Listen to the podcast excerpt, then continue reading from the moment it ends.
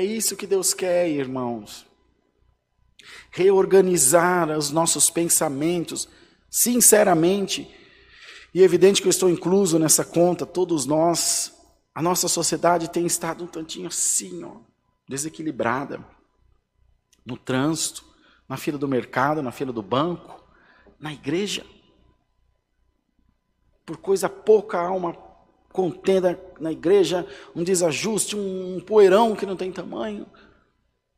Estamos muito fragilizados, estamos muito, irmãos, enfim, influenciados pelo mal. E precisamos nos cuidar psicologicamente e espiritualmente, porque essa nossa personalidade interferirá no nosso relacionamento com Deus.